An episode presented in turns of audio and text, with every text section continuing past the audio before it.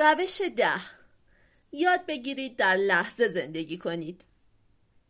میزان آرامش درونی ما با اینکه چقدر میتوانیم در لحظه حاضر و حال زندگی کنیم اندازه گیری میشود. بدون بی احترامی کردن به آنچه دیروز یا سال گذشته اتفاق افتاده یا آنچه فردا اتفاق خواهد افتاد، لحظه حاضر زمانی است که ما در آن قرار داریم.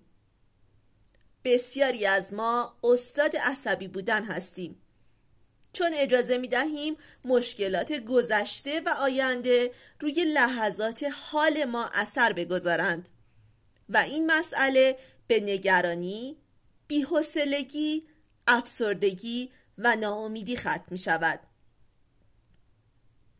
اغلب ما با نادیده گرفتن خوشحالی و رضایت خودمان را قانع می کنیم که بالاخره روزی بهتر از امروز خواهیم بود.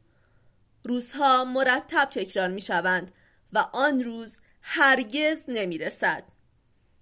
جان لنون می گوید زندگی دارد اتفاق می افتد و ما مرتب مشغول نقشه کشیدن هستیم. وقتی گرفتار نقشه کشیدن هستیم، فرزندانمان در حال بزرگ شدن، عزیزانمان در حال مردن و جسممان در حال تحلیل رفتن است. رؤیاهایمان از چنگمان بیرون میلغزند و سخن کوتاه این که ما زمان و زندگیمان را از دست میدهیم.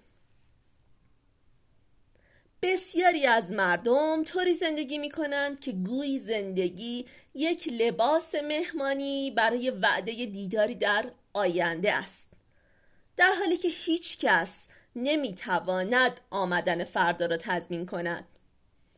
حال تنها زمانی است که ما داریم و تنها وقتی است که میتوانیم آن را کنترل کنیم. وقتی توجه ما روی لحظه حاضر باشد، ترس را از مغزمان میرانیم. ترس روی ماجراهای آینده اثر میگذارد. برای جلوگیری از ترس بیپولی، فرزندان و پیر شدن به حال توجه کنید. مارتوین میگوید حوادث وحشتناکی در زندگی هستند که فقط بعضی از آنها اتفاق میافتند.